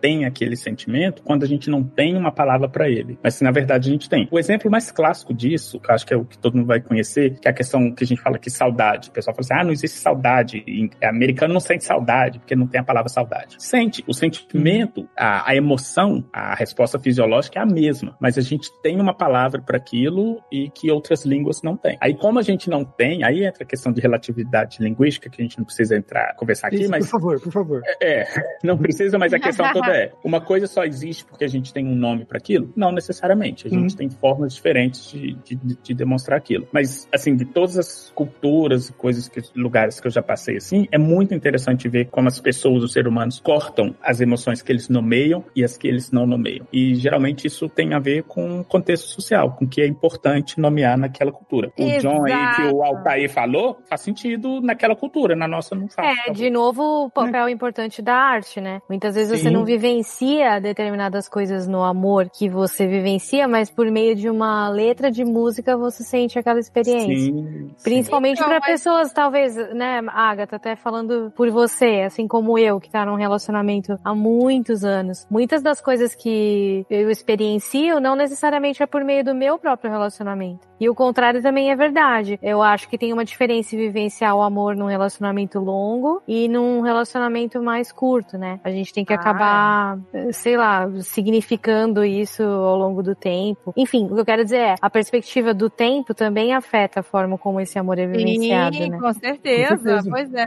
Love is a many splendid thing. Love lifts us up where we belong. All you need is love. Mas agora uma pergunta honesta, considerando que tudo é químico, como a gente tá colocando aqui, de alguma maneira existe como isso ser estimulado? Sei lá, provocado? O, o amor Sim. pode ser provocado? Claro. Sim. Não, você tá no mundo, você at- at- atravessa a rua, vê um pitelzinho, você fala, ah, né, bateu aqui. Não, mas eu acho que o que ela Não, tá eu quis perguntando é o assim, seguinte. você tomar algo, imagina você, tipo, Ah, tipo tá. body hack, assim, sabe? Ah, Você tomar algo que vai te deixar predisposto a amar ou ser amado? Então, o André deu o exemplo da ponte lá que balançava, entendeu? Você tem como criar uma predisposição. É, é tipo assim, é, é isso. É indireto, né? É meio indireto, assim. Não, é, é, mas assim, existe como você criar predisposição para as pessoas sentirem coisas, entendeu? Eclesiásticos, pessoas de igreja, principalmente pastores e tal, eles sabem criar, ou então coach e tal, eles sabem criar é, a predisposição para as pessoas entrarem em um tipo de sentimento em sintonia daquilo que eles querem, né, reger, né, nas pessoas. E aliás, aliás, isso também acontece em filmes, em músicas. A gente sabe como criar a predisposição para gerar emoções de tristeza, de alegria, de amor, etc e tal. Claro, tem toda uma fórmula. Pois é.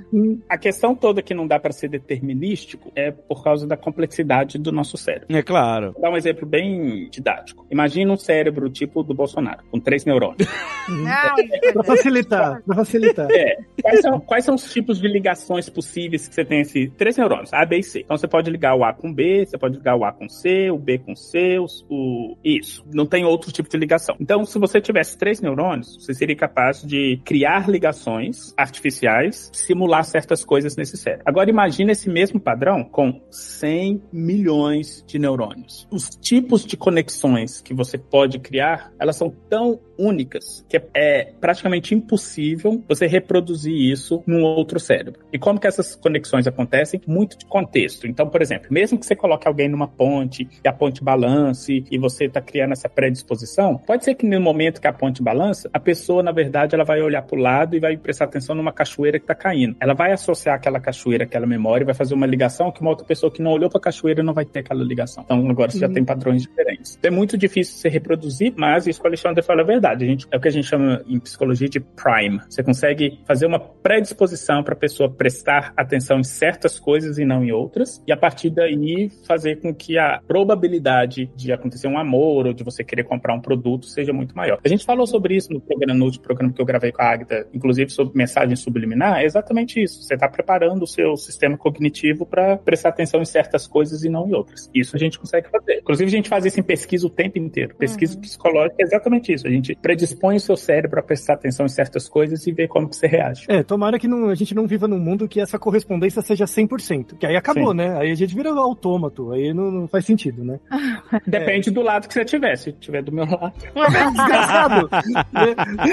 O André vai ficar no, no lado que vai ganhar, é isso. Isso, é. Love is a many splendid thing. Love lifts us up where we belong. All you need is love. Quer falar quando acaba o amor também ou tá bom? Ah, quando o amor acaba. Pois é, isso acontece, né? Existe. existe Não, polêmica é natural, acontece. É natural, né? Existem separações, essas coisas, e, e também são dolorosas, né? Tipo, às vezes uma pessoa, o amor acaba primeiro em uma pessoa, né? E a outra continua, Mas né? às vezes o relacionamento acaba e não o amor e vice-versa, né? Também, Exato. Exatamente. Tem todas essas combinações. E uma coisa que eu queria, só para né, pra fechar o, o, o ciclo, assim, de. Eu, eu tô parecendo hoje, eu tô extremamente reducionista, né? A fisiologia humana. Tudo é química. Tudo é processo fisiológico. Por que, que quando um amor acaba, por que, que é, é ruim? Você tem lá, sabe aquele sistema límbico que manda você repetir alguma coisa? Ele vira pra você e fala assim: Olha, você fumou uma maconha, te fez sentir bem, fuma de novo. Olha, você fumou maconha, fuma de novo. E ele vai fazer isso sempre até você ficar viciado. Ah, não fica nada. Olha escolheu o droga pra crack. Troca pra opioide. Droga que é Opioide. Olha o Vicodin. Quando o seu sistema límbico fala o seguinte: olha, fuma mais um, aí o seu cérebro olha no ambiente não tem, o sistema límbico não recebe aquele. é, ele não consegue liberar dopamina, porque ele não teve esse estímulo. Aí ele vai pedir de novo: bora fazer de novo? E não vai ter. Na terceira vez que ele faz isso, ele vai virar fazer o seguinte: bom, eu preciso disso, porque isso me faz sentir bem. Então agora eu vou começar a mandar sinal pro cérebro como um todo, eu vou começar a te incomodar até você trazer isso de volta. Aí você sente dor, você sente abstinência, você Isso. começa a tremer. Liga três da Você- manhã, e Exatamente.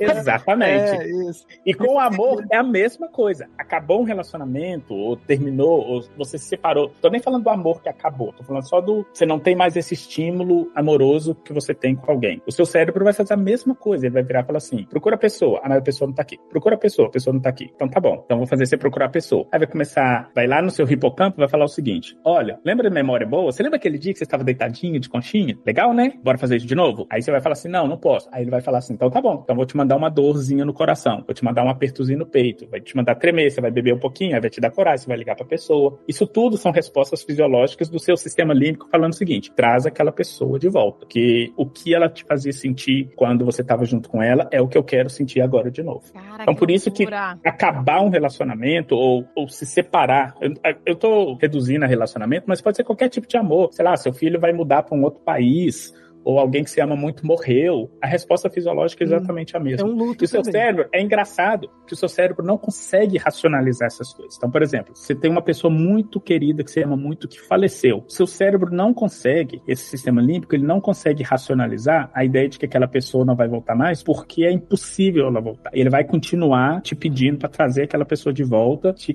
vai continuar te fazendo lembrar daquela pessoa, porque o que ele quer, na verdade, é liberar a tal da dopamina. Que você se sinta É de ele novo quer. como você se sentia, né? Exatamente, é isso que ele quer. Ele, ele não quer nem saber se a pessoa morreu, se não tem como vi- viver mais, ele não quer saber disso. Ele tá procurando aqueles estímulos que geralmente traziam, eh, né, esse tipo de sensação, né? Ele, por favor, traga de novo esses estímulos de volta. Só que você associa socialmente a todo, a, né, enfim, né, eu tô também tô parecendo reducionista, né? Mas assim, é isso, tipo, a gente Gente, vocês estão muito reducionistas. Ah, é autorreferente. Até eu que sou cética tô estranhando. Não, mas eu acho que essas explicações ajudam muita gente até a lidar com isso. Esse entendimento, eh, a falta de informação sobre como funciona a nossa fisiologia, às vezes faz a gente sofrer sem conseguir entender por quê e sem conseguir achar um- uma forma da gente eh, lidar com os sofrimentos, né? O que o André tá falando assim, gente, a gente já estudou. Isso acontece no nosso cérebro. É o nosso cérebro pedindo aquelas coisas de novo, aquelas recompensas, aqueles sentimentos. É, isso mesmo. Mas é verdade, E cara. pra, e pra É. ser bem, bem romântica, quanto mais eu leio, sei, estudo, mais eu amo, tudo bem. Não adianta, Exato. pode- você pode ser bem estoico, você pode ser o mais nihilista possível, ainda assim. É, não adianta, então- a gente quer vivenciar isso. O que o André falou é verdade. Esse negócio de você tá querendo aquele sentimento de novo, né? Porque eu vi ah, um cara que ele tinha sofrido uma perda, tava em depressão. Aí ele é, adotou um jacaré. E ele ama aquele jacaré. E ele disse que melhorou muito, sabe, com o jacaré. Porque tá liberando essa substância de novo, né? Quando ele tá abraçando lá o jacaré. Oh, meu Deus. Ele achou uma outra forma de fazer isso, exato, né? Isso acontece. E de repente ele pode ser comido também, né? Então, É. Gente, é o jacaré do amor. É é um jacaré que é diferente. Ele é diferente. Mas é isso, né, André? Aquela coisa de ele tá procurando aquela sensação de novo, né? E de É. alguma forma foi suprida. É por isso que aquele verso é tão sábio. O amor é uma dor. O amor é uma dor. Porque quanto mais a gente ama, mais a gente vai sofrer pela falta daquilo que não acontecer, entendeu? você se abre a possibilidade de sofrer, né? Mas tem É. Carlos Drummond de Andrade também, que fala amor e humor, né? É. Os nossos humores, né? Não no sentido de piada, mas assim, É, a forma como a gente experiencia o amor. Pois é, mas hoje à noite o Jovem Nerd vai chegar pra Pícola e falar: Papai te ama do fundo do meu sistema límbico. Sabe o que é mais legal? Ela vai entender imediatamente. Vai, Ah, pior que vai. vai. Pior que vai. Ela Eu vai conheço ela, ela vai.